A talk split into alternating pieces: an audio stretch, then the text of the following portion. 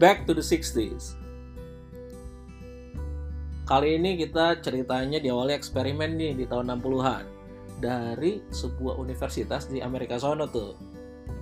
Yale University kalau nggak salah. Eksperimennya itu manggil mahasiswa-mahasiswi datang terus periksa nih dua jenis pamflet.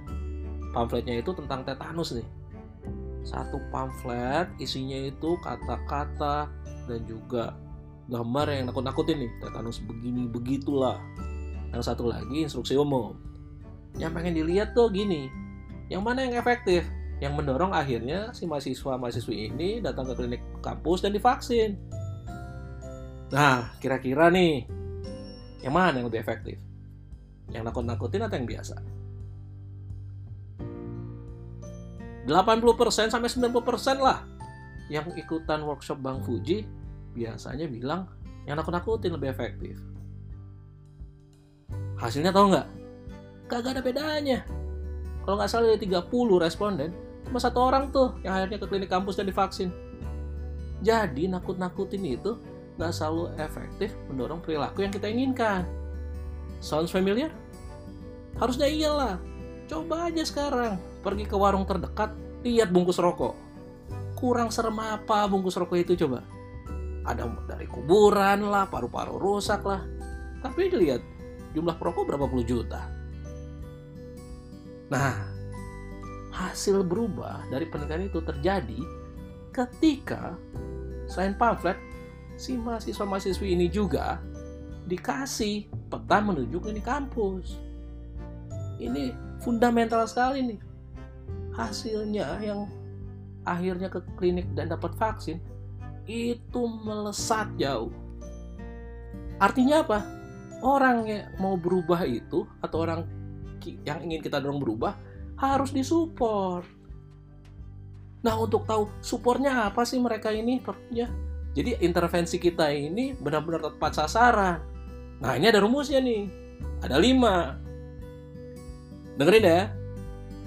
Gue itu mau berubah kalau yang pertama, gue ngerti alasannya kenapa.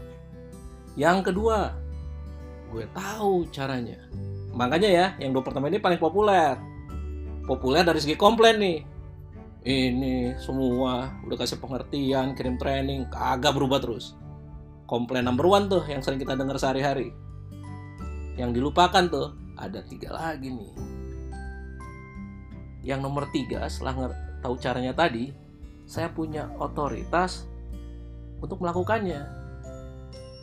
Jadi sering kali kita bebani orang untuk berubah, padahal tadi ya tidak bisa keluar dari lingkupnya atau terlalu sibuk. Kita kasih banyak banget tuh kerjaannya sampai dia nggak bisa berubah.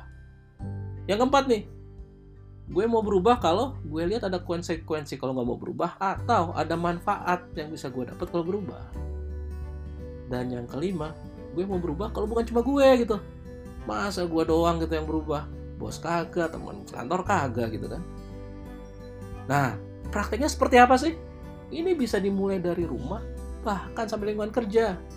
Waktu dulu Bang Fuji workshop nih ya, di Perth ya, itu sampai klien kan bilang, wah dicatat sama mereka. Terus catatannya nih, kenapa dicatat? Buat anak gue ya? Bukan, nanti pulang ke rumah langsung praktek sama anak katanya. Nih contoh ya, contoh sederhana nih. Ini ada anak kita nih, misalnya pulang ke rumah nggak mau ngerjain PR, maunya langsung main game. Terus gimana intervensinya? Ya kan? Kasih pengertian dulu gitu, step by step kayak tadi. Enggak. Jadi yang tadi 1 sampai 5 itu nggak harus berurutan.